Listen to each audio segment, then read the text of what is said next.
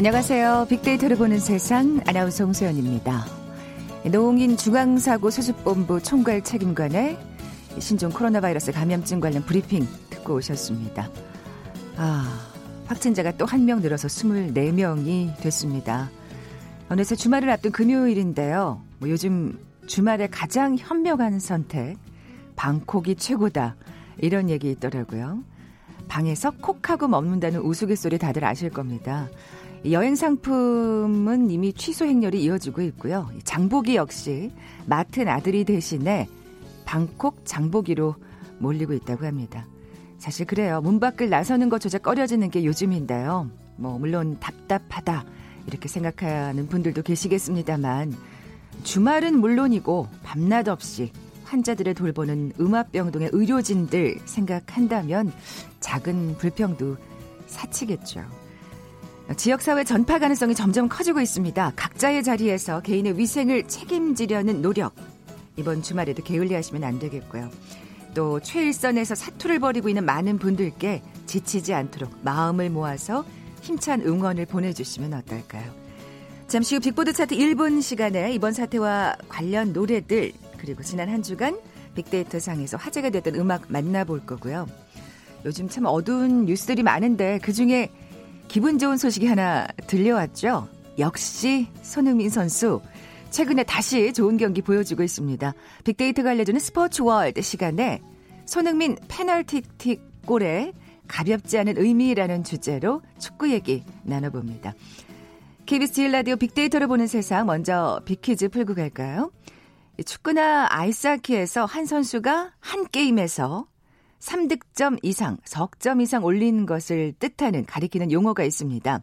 이 용어 20세기 초 영국 크리켓 게임에서 3명의 타자를 연속 아웃시킨 투수에게 새 모자, 해트, 이 해트를 준 것에서 유래됐다고 하네요. 뭐라고 부를까요? 보기 드립니다. 1번 페널티킥, 2번 옵사이드, 3번 해트트릭, 4번 한판승. 오늘 당첨되신 두 분께 커피와 도넛 모바일 쿠폰 드립니다. 휴대전화 문자 메시지 지역번호 없이 샵 9730, 샵 9730.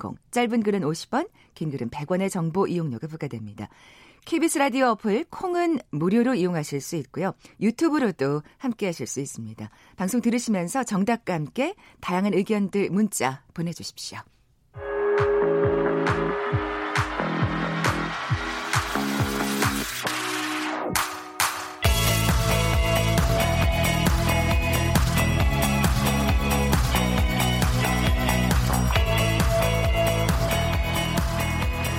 빅보드 차트 1분 다음 소프트 정유라 연구원 나와 계세요. 안녕하세요. 안녕하세요. 네. 건강하셨죠? 한 주 동안. 네. 빅보드 차트 1분 이번 주는 어떤 특징이 있습니까? 이번 주는 아무래도 지난주에 이어서 계속해서 그 신종 코로나 바이러스 관련된 노래들도 있었고요. 네. 모든 소식이 정말 네. 그걸 피해갈 수 없는 것 같아요. 예. 또 크고 작은 이슈들이 소셜미디어상에 반영되어서 그와 관련된 노래들이 나왔습니다. 네. 자, 그럼 7위부터 차근차근 살펴볼까요? 7위는 이재훈 씨의 사랑합니다입니다. 아, 이재훈 씨. 네. 또 연예 뉴스를 뜨겁게 달궜었죠. 맞아요. 예. 그 이재훈 씨뿐만이 아니라 최근에 유난히 엑소의 첸 씨나 리쌍의 길 씨나 또 그 배우 성준 씨까지 깜짝 이세 소식을 전해서 다들 그러네요. 네. 요즘에 이게 어떻게 보면은 붐을 일고 있는데 소셜미디어상에서는 이런 얘기를 많이 하더라고요. 우리가 어디까지 연예인의 사생활에 대해서 알 권리가 있는가. 그래서 예전 같으면 소비자가 아니라 팬들을 속였다, 대중을 속였다 이렇게 이야기할 수도 있지만 또 한편으로는 대중이 그걸 알 권리가 없기 때문에 그거에 대한 성숙한 어떤 논쟁, 담론이 시작되어야 된다고 하고 있더라고요. 사실 이렇게 숨기는 것도 네. 어떻게 보면 그 팬들의 반응이 두려워서 맞아요. 이렇게 된 거잖아요. 네. 근데 그러진 않았으면 좋겠어요. 네. 팬들도 성숙한 태도를 보이고 네. 또 연예인들도 편하게 네. 자신의 어떤 근황에 대해서 얘기할 수 있는 분위기가 마련됐으면 하는 바람입니다. 네. 네. 그래서 이재훈 씨가 이런 소식이 있고 나서도 오히려 더 그 사랑합니다 노래가 난 여전히 좋고 이재훈 씨를 응원한다 이런 이야기들도 많더라고요. 그래서 또 이렇게 네. 화제가 다시 됐군요. 네. 이 노래 정말 좋죠. 맞아요. 예.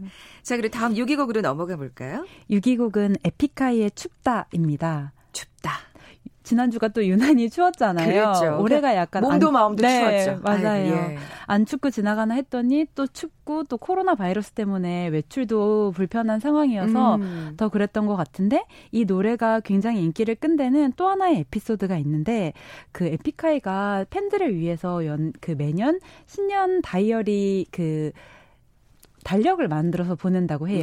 네. 근데 그 달력에 들어가는 사진을 동네 사진관에서 찍어서 자기들의 그 가족 사진처럼 만들었는데, 정말로 예전에 한 90년대 초반에 찍은 가족 사진처럼 굉장히 복고적인 사진으로 찍었거든요. 이것도 또 레트로의 네. 일환이군요. 예. 근데 정작 그 사진관 아저씨께서는 에픽하이는 이걸 홍보해달라고 요청을 했는데도 사진관 아저씨들이 에픽하이가 누군지를 몰라서 그러실 수 있어요. 누군지 모르고 홍보를 못 하시다가 이 앨범이 화제가 되면, 이 달력이 화제가 되면서 다시 한번 그 홍보물을 올리셨고, 또 에픽하이 이 춥다 노래가 워낙 추운 이 날들이면 항상 그 차트를 역주행하는 노래이기도 네, 해서 네. 또 화제가 되고 있는 것 같습니다. 네.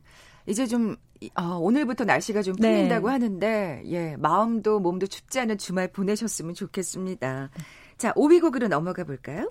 5위 곡은 샤키라의 와카와카입니다. 아, 샤키라가 네. 또 화제가 됐었던 제니퍼 로페즈랑 같이요. 예. 네. 2월 2일에 열렸던 슈퍼볼 하프타임에 누가 나올까 다들 엄청 기대를 모으고 있었는데, 제이로와 샤키라가 나와서 정말 모두가 열광하고 또 무대가 워낙 폭발적이어서 그 땡튜브에 올라온 지 3일 만에 아까 확인해보니까 1억 뷰를 넘었더라고요. 아, 또 뭐 제니퍼 로페즈하고 샤키라 하면 네. 또 정말 화끈한 또 맞아요. 무대를 보여주는 네. 그런 유명한 가수들이잖아요. 안 볼 수가 없는 무대고 네. 저는 이번에 알게 됐는데, 하프타임 쇼가 가수들한테 정말 출연료가 지급되지 않는다고 해요. 근데 사실은 앨범이 역주행한다면서요? 맞아요. 이번에도 예. 샤키라 앨범이 아이튠스 탑 10 안에 들어갔다고 하더라고요. 그 정도로 엄청난 영향력을 가지고 있어서 아마도 매년 또 사람들이 궁금해하는 내년의 슈퍼볼 하프타임 쇼는 누구일지 계속 기대하게 만드는 것 같습니다. 그리고 또 사실 가수들한테도 엄청난 영광일 것 같아요. 네, 명예인 것 같습니다. 더더군다나 또 앨범이 역주행하니까 네. 여러모로. 자, 다음 4위 곡은요? 4위 곡은 브로콜리 너마저의 유자차입니다. 아, 유자차. 네. 이것도 사실 그 커피보다 워낙 이렇게 이 신종 코로나 바이러스가 또 이렇게 확산이 되면서 커피 안 드시고 맞아요. 따뜻한 차 드시는 분들이 네. 많아졌더라고요. 그리고 이 유자차가 정말로 그런 의미처럼 신종 코로나 바이러스 때문에 뭐 유산균 잘 먹기, 손 잘 씻기, 비타민 잘 챙겨 먹기, 그런 일환에서 이 노래를 링크를 서로 많이 공유하고 있기도 한데, 그렇군요. 이게 10주년을 맞아서 브로콜리 너마저가 유자차를 만드는 법을 뮤직비디오로 찍어서 새로 공개를 했더라고요. 재밌네요. 네, 예. 근데 이 노래가 워낙 따뜻하고 많은 사람들이 위로를 받다 보니까 이번에 이 노래에 우리 좋았던 날들의 기억을 함께 차곡차곡 잘 쌓아서 다시 꺼내볼 수 있기를 이라고 편지를 하나 띄우면서 브로콜리 너마저가 공개를 해서 네. 더 많은 사람들한테 화제와 호응을 받고 있는 것 같습니다. 자, 그러면 우리 마음의 면역력을 높이는 차원에서 네. 한번 들어볼까요? 빅보드 차트 1분 4위 곡 브로콜리 너마저의 유자차. 바닥에 남은 찰밥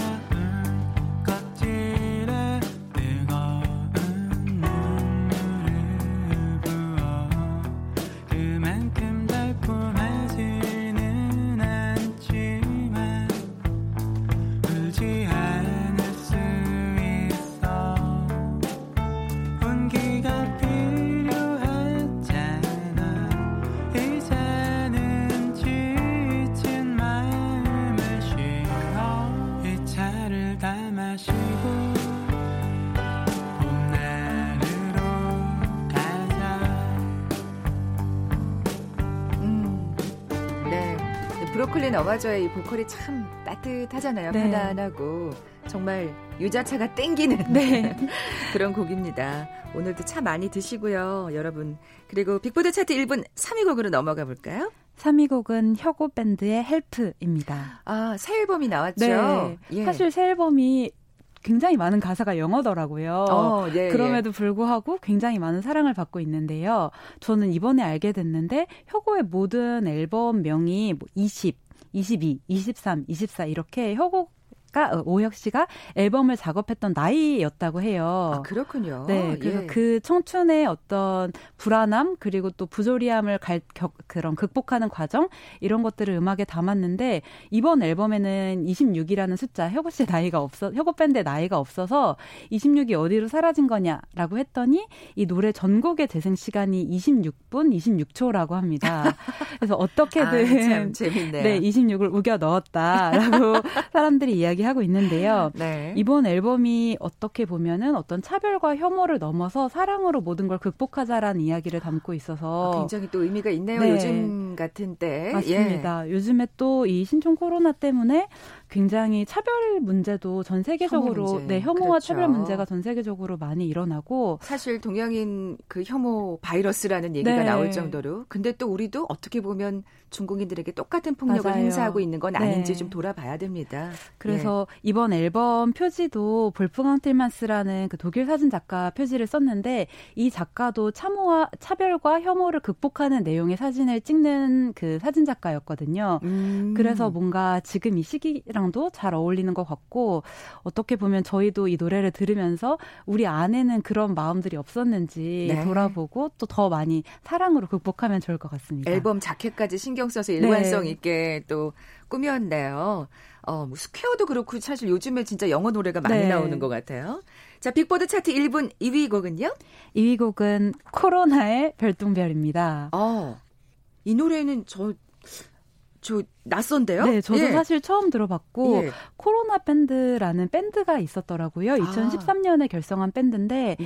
대중적으로 많이 알려지진 않았지만 버스킹이나 그런 인디 씬에서 굉장히 각광을 받고 있는 밴드였는데 이번 그 코로나 바이러스가 심해지면서 아이고, 예. 사람들이 찾아보게 되다가 의외로 이렇게 좋은 노래를 하는 밴드가 있었네라고 재발견이 된 가수더라고요. 참. 코로나 바이러스 좀 덕을 보는 네.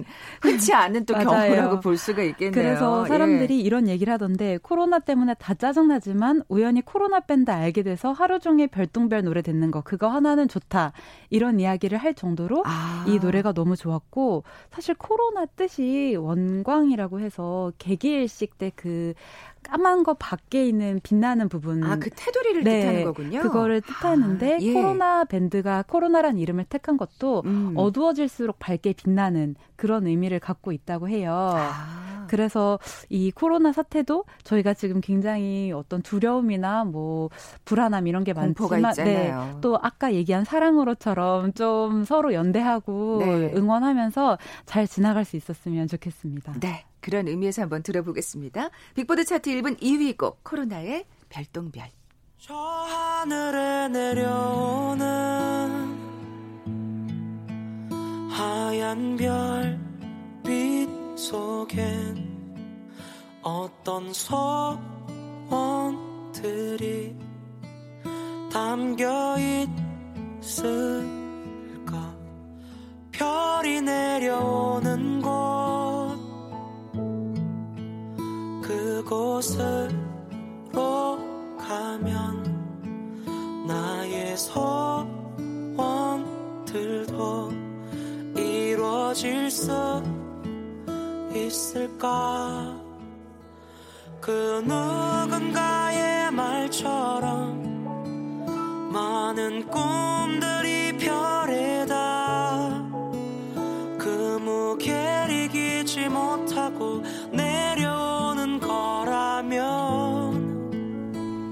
좋네요, 이 노래. 네. 예. 코로나 덕분에 발견한 코로나입니다. 네. 예. 7위부터 2위까지 살펴봤고요. 빅데이터상 애청자들이 가장 많은 관심을 보인 노래. 빅보드 차트 1분 1위 곡은요? 1위 곡은 홍진영 씨의 산다는 건입니다.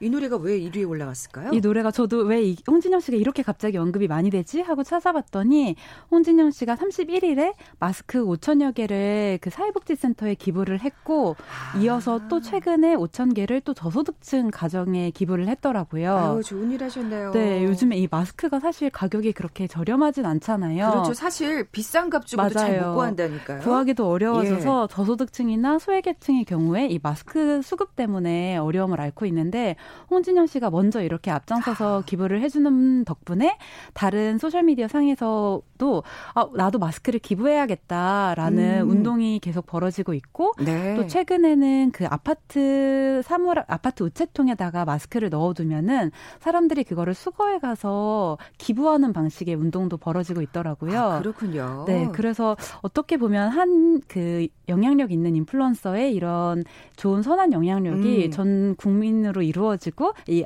퍼져 나가고 또 같이 동참하고 있어서 이렇게 약간 흉흉한 가운데도 연대가 있고 사랑이 있는 것 같습니다. 네, 아유 마스크 사재기 했던 분들은 네. 좀 부끄러운 소식이네요. 예, 의미가 있는 오늘 1위 곡입니다. 네. 빅보드 차트 1분 영예의 1위 곡 홍진영의 산다는 건 들으면서 이 시간 마무리하죠. 다음 소프트 정유라 연구원이었습니다. 고맙습니다. 감사합니다.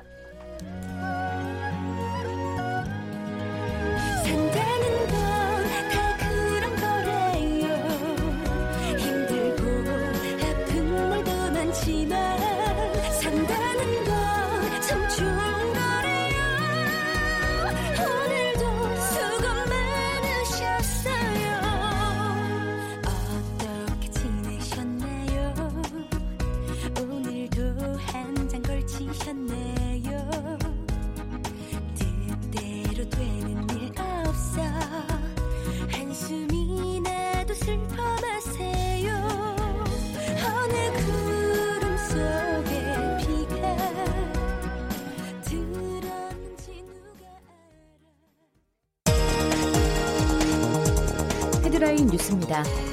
신종 코로나 사태 여파로 현대자동차 국내 생산 공장 대부분이 오늘 문을 닫습니다. 기아차도 와이어링 부족으로 10일 생산을 중단하고 11일 이후 가동 여부는 노사 간에 협의하기로 했습니다. 신종 코로나 사태에 따른 중국산 자동차 부품 부족과 이에 따른 국내 자동차 공장 가동 중단 사태를 해결하기 위해 정부가 중국에 있는 부품 공장에 방역 물품을 지원하는 등 대책을 내놨습니다. 홍남기 경제부총리 겸 기획재정부 장관은 신종 코로나 바이러스 감염증 사태로 중국으로부터의 부품 수급이 어려워지면서 국내 자동차 업계의 경영 부담이 가중되고 있는 것과 관련해 중국 공장 재가동과 수입 대체선 확보에 가용 역량을 총 집중하겠다고 밝혔습니다. 신종 코로나의 여파로 인천 지역 주요 대학들도 졸업식을 취소한 데 이어 개강을 연기하는 등 학사 일정 조정에 나섰습니다. 지금까지 라디오 정보센터 조진주였습니다.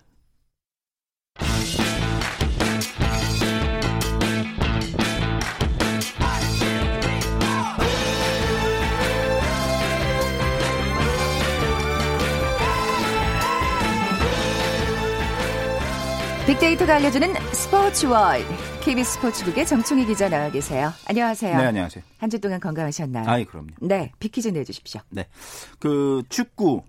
그리고 아이스하키 이런 종목에서 한 선수가 한 경기에서 3득점 올리는 것을 말하는 용어가 있습니다. 대단합니다. 네. 그리고 이제 그 한 팀이 3년 연속 우승을 했을 때도 이렇게 부르는 경우가 있고요. 아, 그렇군요. 그리고 예. 야구에서도 일부 그 미주 지역 같은 경우에는 한 선수가 한 경기에서 홈런 3개를 치면 그렇습니다. 이 용어로 불러주고요. 아, 그 1루타, 2루타, 3루타 홈런 치는 거는 사이클링 히트라 그러죠? 그건 사이클링 히트죠. 예. 그래서 그 아이스하키에서는 이 기록을 하면 뭐 모자를 던져주기도 하고 꽃다발을 던져주기도 하고 막 그런 경우가 있고요.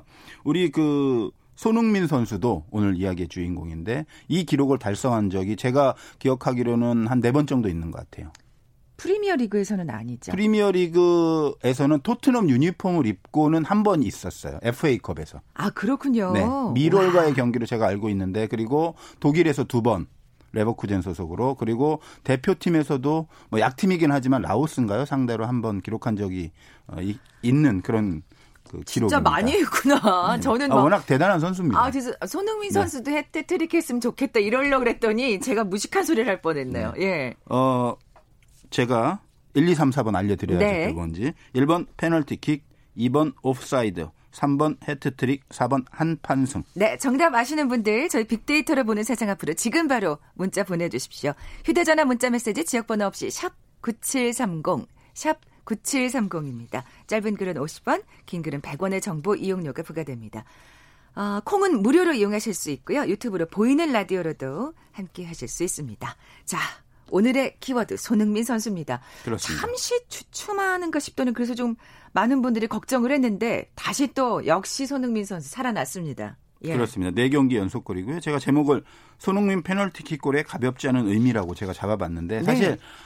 축구 좋아하시는 분들도 그렇고 뭐 축구를 좀 보시는 분들도 사실 필드골과 페널티킥골의 이미지를 보면 페널티킥골은 뭔가 좀 쉽게 거저 넣는 듯한 그런 느낌을 가지고 똑같은 골인데도 불구하고 네. 필드골이 더 스토리나 이야기거리가 좀 많은 그런 경우가 많은데 네. 이번 손흥민 선수의 페널티킥 골은 정말 제가 볼 때는 그리고 많은 전문가들이 볼 때도 상당한 이야기를 가지고 있어서 제가 오늘 여러분들에게 좀 들려드리려고 하는데요. 남다른 의미가 뭘까요? 그렇습니다. 어제 그 손흥민 선수가 FA컵 사우샘프턴과의 32강전 재경기.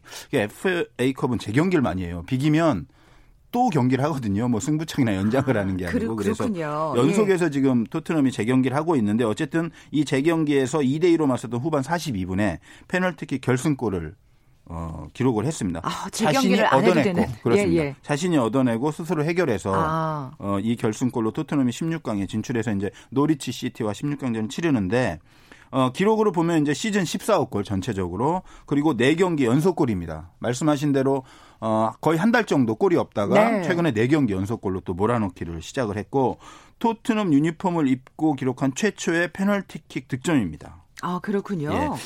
이런 정도의 의미만 가지고는 사실 제가 이렇게까지 약간 호들갑을 털 그럴 이유는 없는데 네. 손흥민 선수가 그 페널티킥에 대해서는 여러 가지 좀 안 좋은 기억이 있었기 때문에 일단은 이번 페널티킥 골이 상당히 중요합니다. 트라우마를 극복한 건가요? 그렇습니다. 네. 뭐 트라우마까지 갔는지 안 갔는지 모르지만 제가 볼 때 여러 가지 인터뷰를 통해서 간접적으로 판단할 때는 그 직전까지는 가지 않았나. 왜냐하면은 그 일단 프로 무대에서는 페널티킥을 찰 기회가 많지 않았어요. 왜냐하면 토트넘만 해도 이제 해리케인이 있고 네네. 독일 무대에서도 다른 어떤 킥 전문 잘 차는 선수들이 차니까. 네. 그런데 이제 국가대표팀에서 아무래도 에이스다 보니까 페널티킥을 찰 기회가 많았는데 페널티킥을 근데 찰 기회가 많으면 그만큼 실패할 확률도 높아지는 거잖아요. 그렇긴 하지만 70% 이상이거든요. 그 페널티킥 성공률이 일반적으로 네, 보면. 네. 그리고 킥이 워낙 좋은 선수이기 때문에 손흥민 선수에게는 사실은 80% 90%를 기대한단 말이에요. 그런데 2018년 10월에 우리가 이제 코스타리카 우루과이와 잇따라서 국내에서 평가전을 했는데 그때 두 번 연속 다 못 넣었어요. 아, 그랬군요. 손흥민 선수가 그래서 저는 기억은 나요. 페널티킥을 네. 실축했던 게. 근데 그게 그때 그 두 번 연속이었군요. 연속이었고 그런데 좀 다행이었던 건 실축했는데 뛰어들던 이재성 그리고 뛰어들던 황의조가 다 넣었어요. 맞아. 황의조 선수 넣은 거 기억나요. 그런데도 불구하고 손흥민 선수는 상당히 큰 충격을 받았던 것 같아요. 그 당시에 인터뷰를 제가 다시 찾아보니까 내가 정말 너무 못 찼다. 골키퍼가 막을 수 있는 방향으로 찼고 폭탄 선언을 했더라고요. 이제 페널티킥을 차지 않을 것이다. 진짜 상처받았었나 보다. 얼마나 그 충격을 받았는지 그리고 심리적으로 상당히 좀 페널티킥에 대해서는 트라우마가 생길 정도로 그런 상황이었고 또 토트넘에서도 2018년 3월에 FA컵 16강전 이것도 재경기였어요. 이때는 하여튼 페널티킥을 손흥민 선수가 찼단 말이에요. 들어갔어요. 네. 그런데 갑자기 심판이 페널티킥을 찰 때는 정지 동작이 있어서는 안 되거든요. 천천히 뭐 움직여서 가면 되지만 정지 동작이 있어서는 안 된다는 규정 어겼다라고 하면서 골을 무효로 시키고 경고까지 세상에. 줬어요. 아이고. 이런 것들이 이제 겹치다 보니까 손흥민 선수 같은 경우에는 페널티킥 하면 뭔가 좀 기분이 안 좋은 그런 상황이 돼버렸고 머뭇머뭇거리게 되는. 그렇습니다. 그런데 이번에 네. 아주 중요한 상황에서 페널티킥 일단 그 키커로 나섰고요.